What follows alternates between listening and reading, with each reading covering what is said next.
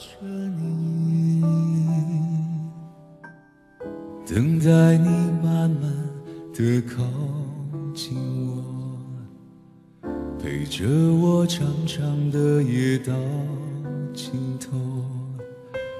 别让我独自守候，等待着你。等待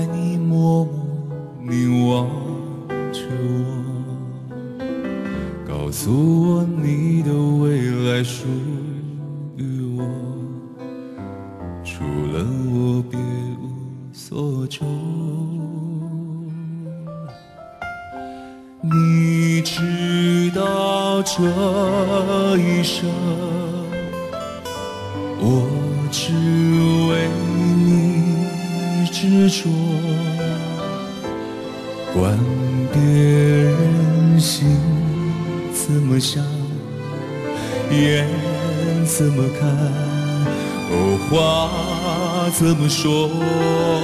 北京时间十二点零七分，这里是正在直播的文艺大家谈，来自中央人民广播电台文艺之声。各位好，我是小东。各位好，我是小昭。如今，综艺节目已经成为了各大卫视网络平台竞争最激烈的地方啊！一档好的综艺节目，吸睛引流的功力不容小觑。亲子类、表演类，还有音乐类，包括游戏类，各种类型的综艺几乎是被玩遍了。而综艺节目的制作团队呢，也在不断的探索创新，试图去寻求新的突破，挖掘更多令人耳目一新的元素和形式。而在大的分类之下呢，去寻求一些更加细分的创新。音乐类的综艺节目其实一直都是各大视频平台，就是包括传统的电视平台啊，最为热衷的一个类型。作为全世界共通的语言，音乐把人们的心灵相连接起来。于是呢，音乐综艺也自然成为了当前的娱乐环境下最好的情感的载体。近些年呢，无论是版权引进、自主原创，还是学习借鉴，国内的音乐类综艺节目可以说是源源不断的出现，而且主动求新求变。像歌手、金曲捞、中国民歌大会、蒙面唱将、中国好声音、中国好歌曲、幻夜之城等等等等，这些年呢是层出不穷。还有突然火起来的偶像养成类节目，其实都获得了极大的关注。国内音乐综艺在不断丰富的同时呢，也面临着一些问题，比如说类型同质化呀、创意枯竭，包括专业性遭受质疑等等问题。流行民歌说唱，又或者说原创的、翻唱的，还有偶像组合等等各种形式，几乎都被尝试过了一遍之后啊，最近呢，湖南卫视是推出了一档名为《声入人心》的节目，哎，似乎找到了一个新的角度，就是从所谓高雅的音乐啊，包括美声演唱的这个视角去寻求一些突破，将专业美声演唱还有一些音乐剧演唱的演员推上电视的荧屏。节目十一月初的时候开播，目前呢已经播出了三期，宣传力度、热度并没有呃超越或者是达到湖南卫视之前的那些爆款的音乐类的选秀节目啊，但是观众的反馈呢却普遍比较积极。作为一次全新的尝试，也值得鼓励。当然，吐槽的声音也是同时存在的。不知道正在收听节目的您是否关注到了这档节目？而关于所谓的高雅音乐，您又有着怎样的认知和看法？都欢迎发来留言与我们互动，还有可能获得我们赠出的免费电影票。十一月二十四号周六的十三点，万达国际影城北京西铁营店 IMAX 影厅，文艺之声观影团推出了 IMAX 版《无敌破坏王二》大闹互联网包场观影活动。现在就发送您的姓名加电话加上“无敌破坏王”到文艺之声的微信公众号，就可以参与抢票报名了。那么多。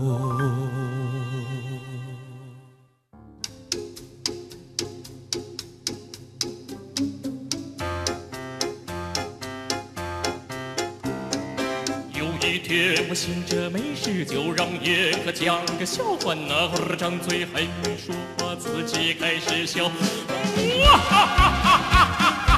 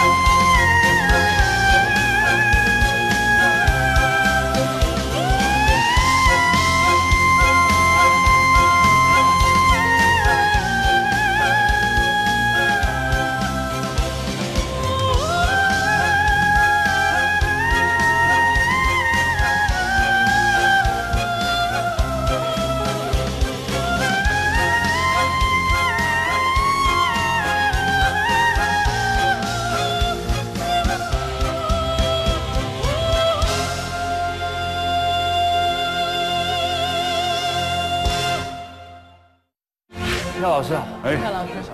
你好，你好。哇，我所以，哎，廖老师，你你讲话的声音跟唱歌不一样。那他可以一样。我我以为你会这样讲话，所以啊，这个都是大家对美声的误解，以为唱美声的就一定会是，嗯，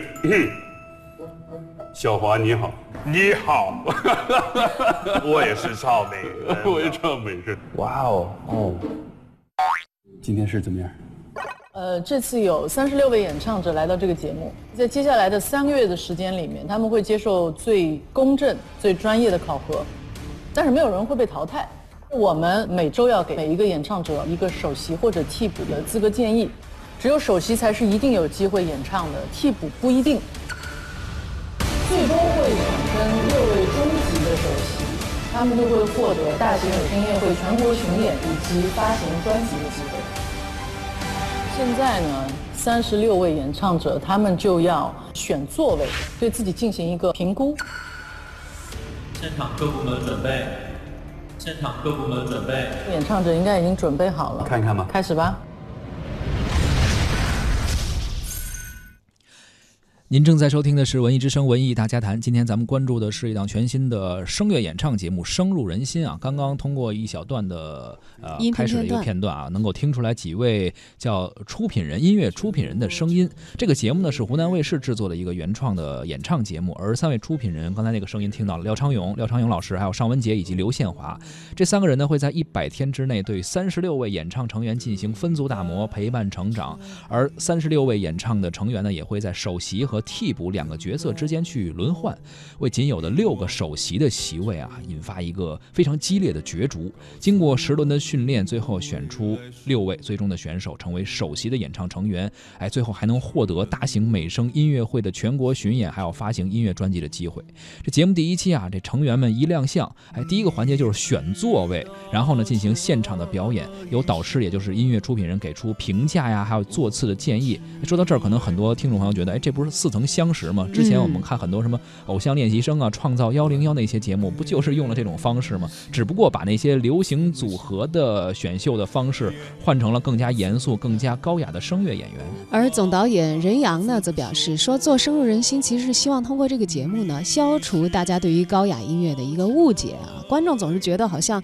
唱美声不太亲民，嗯，但是节目组的成员呢，之前大多数也很少去接触过高雅音乐。是。了解之后才发现，其实古典音乐的作品非常有积淀，大量的流行音乐的选段其实都是基于像音乐剧呀、嗯或者是一些非常严肃的一些这个古典音乐的作品啊，才发现古典音乐作品是非常有积淀的。那么，呃，高雅音乐从业者的遭遇呢，其实也很低迷，因为这一行需要歌者巨大的付出，从小的基本功，日复一日的练习啊，道路也很艰辛，竞争可以说是异常的残酷，而且收入和你的付出是不见得能成正比的。是的，基于以上的种种呢，虽然可能也有收视率的顾虑啊，但是节目组依然坚定的做了这样的选择，上了这样的一档节目。很多观众看完节目之后，第一感觉就是啊，说哎，这节目的选人很专业，很讲究啊。三十六位演唱者，呃，他们的选择好像没有什么界限，但是都有一个共同的特点，就是这三个演唱成员均来自一流的专业的音乐院校，包括伯克利啊，包括茱莉亚，还有什么纽约大学呀、包括咱们国内的中国音乐学院、中央音乐学学院，呃，还有同济大学，包括北京电影学院、沈阳音乐学院等等这些专专业院校的一些学生，呃。来进行 PK，算是音乐节目竞演类节目中的这个专业程度非常高的一个综艺了。当然了，很多看惯了这个流行音乐竞演类节目的一些观众啊，尤其是这个音乐行外的一些非专业的观众说：“哎呀，是不是看起来有点高啊嗯，？起点有点高。呃，有点像神仙打架。哎因为嗯，这样的普通观众他自己其实并不知道这些，呃，以古典音乐为起点的这些呃嗯，半职业或者职业的选手吧，他们的一些技能点在哪儿啊？是的，就不知道这个评判的标杆在哪儿，呃，而且就觉得大伙儿好像这个实力都有点强啊啊！像这个第一集出场的有这个郑云龙，还有高天鹤以及这个廖嘉林，他们呢都比较有自己的艺术特点。而在九号晚上播出的第二期节目呢，也是有这期节目的高潮，有一个大胡子嗯翟李硕天啊，他第一次开嗓呢，就是呃很惊艳啊！对对对，还有一位这个一开嗓就失误的李文豹等等啊，他们自己其实在自己的声音形象上所带来的这个艺术感受，给大家的冲击还是很直观的。是的，另外呢，像《中国好声音》的冠军李琦、歌手周深等等，他们都已经参与过一些音乐类的选秀节目，也积累了一定的知名度了，也加入了这个节目。应该说，也是节目对于可看性或者是呃收视率的一方面的考虑吧，邀请了这样的选手，嗯，会有一些人气的提升哈。而对于观众来说，这些拥有着高颜值、高学历，也是有一定呃算是高素养的三高的演唱成员吧，哎，打破了人们以往对于这些优雅的或者高雅的一些美声演唱者的固有的印象嘛。啊，有网友就说：“你说你看这些人啊，明明可以靠颜值吃饭，非得去拼实力、拼歌喉，哎，整个这种算是流行和古典的一个相融合的一个。”节目的形式吧，让很多观众感觉这节目高雅，但是不高冷，哎，还是挺亲民的啊。但是也有一些就是可能专业素养高一点的观众啊，不买账了，就是因为有业内的人嘛，说那一听就没法听啊。你说这个，因为他毕竟是做了很多这个大众化的和娱乐化的一些尝试和改观，你在这个职业的这个观众。耳朵里听起来，或者本身这个观众自己是呃有学习专业的音乐的背景的，说你看这唱功、这气息、这咬字、这发音等等等等的，可能一听就是一堆的毛病。是说你离这个专业的这个。像美声啊，或者是歌剧啊这样的表演水准差距太大了。对，有一些吐槽的。反正这个节目一有关注度，肯定会有不同的看法嘛。这也是因为观众自己的这个呃内心衡量的标准也是非常不一样的，大家的艺术素养也有着很大的差别。是，还有人就吐槽导师的选人标准嘛。比如说这节目我也看了，说竞竞演中啊，明明这郑云龙和阿云嘎都是非常有实力，都是有首席实力的唱将啊，但是当场的表现也不分伯仲。可是导师们非让他们两个人去火拼一下。PK 一下，哎，反而这样一 PK，让很多水平可能不如他们的人还钻了空子，呃，霸占了一个宝贵的六人的首席的这样一个位置。很多网友觉得，哎，你这就是为了制造话题吗？增加关注度吗？觉得有点太套路了。对这些套路，其实可能看多了这个网络竞演类的综艺的朋友们，自己都可以总结出来，是制造一些矛盾，有一些争议，让支持不同选手的这个粉丝，甚至在网上有一些交锋等等等等，以及会塑造一些男版的杨超越呀等等这样的一些剧本，会去找这样的一些人设啊。作为一档这个音乐竞技类的综艺啊，一边信誓旦旦的说我们靠实力说话，一边呢又比较尴尬的使出这些套路，让大家看穿，让网友觉得你这。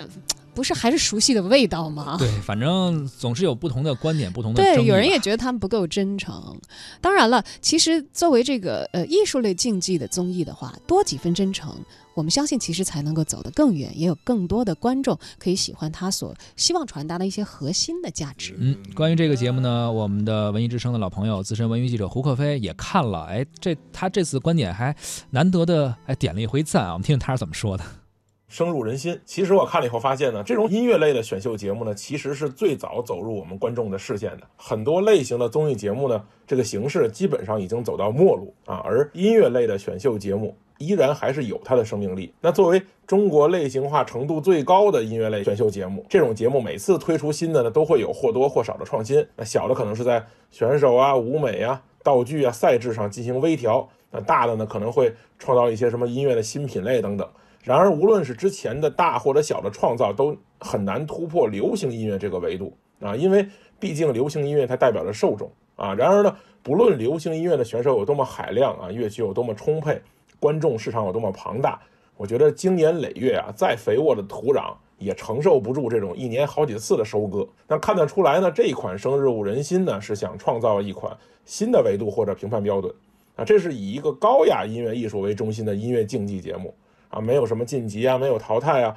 啊，三十六名成员需要在节目中竞争这个最后的首席啊，成为首席次数最多的成员呢，最后可能将进入大型的表演环节，参加一个原创歌剧。那我觉得这节目呢，首先它没有陈胜吴广啊，没有瓦岗山，没有黄巾军，没有太平天国这种草台班子或者草台明星了。那这点我很欣赏。那我先声明，我对素人或者爱好者或者草根艺人没有偏见，但我认为歌唱这门艺术是有门槛的。这个门槛很大程度上依赖于天赋，但不得不说，后天的习得和良好的艺术教育训练是非常重要的。几年来啊，我们其实看到了很多草根艺人啊，他们有的有着不错的天赋，然后再加上一些所谓凄惨的出身呢，和朴实的外貌啊，啊，加上一些故事，变成了卖点。我觉得他可能很吸引人，但是它不能代表他的艺术水平的高。我们不妨去回顾一下这些所谓的草根艺人的结果，大部分是一炮而红，再而衰，三而竭。原因是因为在这个娱乐至死的年代，大家都是玩命消费一把就撤了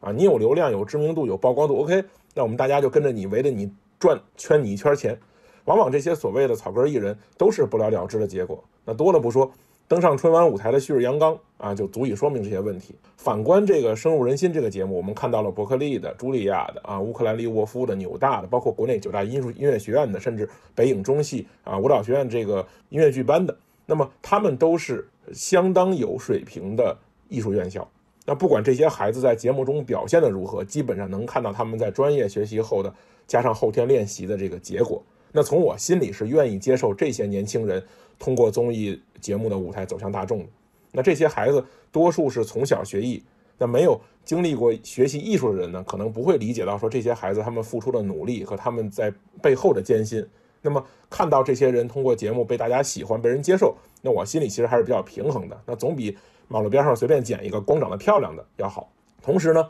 在节目的内容中彰显了流行音乐和美声唱法的碰撞。那在音乐选择上，既有传统的音乐剧啊、歌剧啊，也有对于这种流行歌的改编。那这样的设置呢，是以高雅音乐的为切入点，我也比较赞成啊。那伴随着我们现在物质消费的这个所谓消消费升级吧，那中国的百姓精神层面的品味升级的需求是越来越强的。那而高雅音乐作为作为这个音乐身份啊，包括艺术的。高低程度来说，它自然是成为我们现在这个整个社会大众心理背景下寻求品味升级的很好的一个符号。啊，当然说不能说你喜欢听或者你听得懂你就比谁高多少，但这确实是一个艺术中你不能忽略的一个部分。这就是我常说的，说希望能给大家吃点好的。啊，当然艺术本身不分高低贵贱，但是这种所谓高雅艺术是一个相对系统的门类，里面多少是有门槛的。那大家通过这么一个节目了解高雅艺术、高雅音乐、歌剧、西方的艺术歌曲，我觉得总比要去学学猫叫啊、燃烧卡路里这种东西有营养。那通过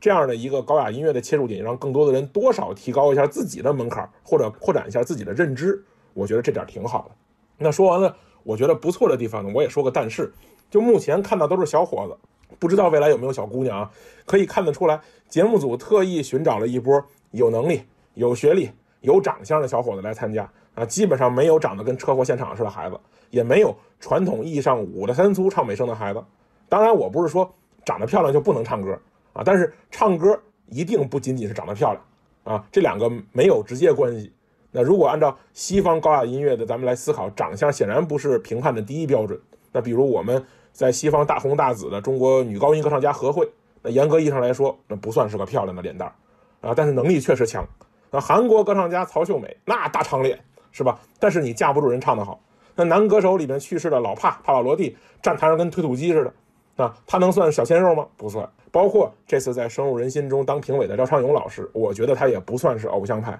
那么既然是开创了一个音乐类的选秀节目的先河，那大家去感受音乐，不妨还是按照音乐来判定。当然了，你说你最后是希望找到一批年轻人，弄一个歌剧去国外亮相，那我觉得实力还是最重要的。啊，当然，我我个人很理解，说节目制作是需要费用的。如果不闹点这个长得好的、有颜值的人来撑场面呢，很有可能收视率就扑街了。所以这也是很无奈的一个办法。但是我个人觉得呢，还是让它更丰富一点好。那这个节目最后能到达什么高度，我不知道。但是我觉得目前看呢，初衷是好的。那我其实不在乎说这节目还会不会有下一季、第三季，能不能活下去。那我更在乎的是这些在台上唱歌的年轻人未来的发展，因为舞台毕竟是广阔的。那对于艺术来说，舞台已经在历史上充分证明了它的价值和意义。那我内心里真的是不希望这些经过艰苦训练、以舞台为终身艺术追求目标的年轻人啊，被那些拿着手机屏幕当舞台的年轻人，最终在艺术道路上 PK 掉。所以我给这个节目点赞。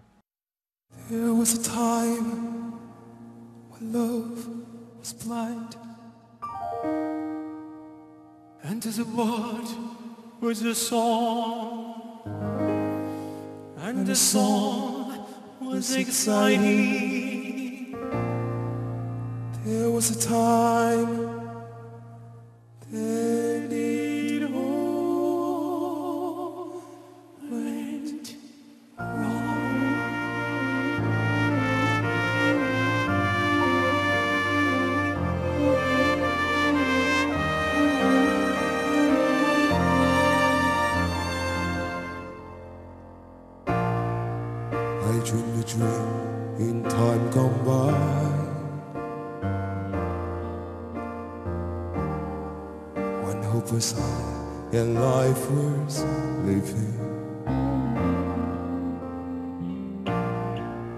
I dreamed the love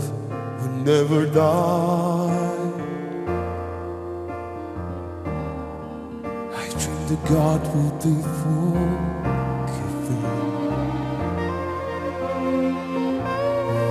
Then I was young and afraid, and dream was made and years unwasted.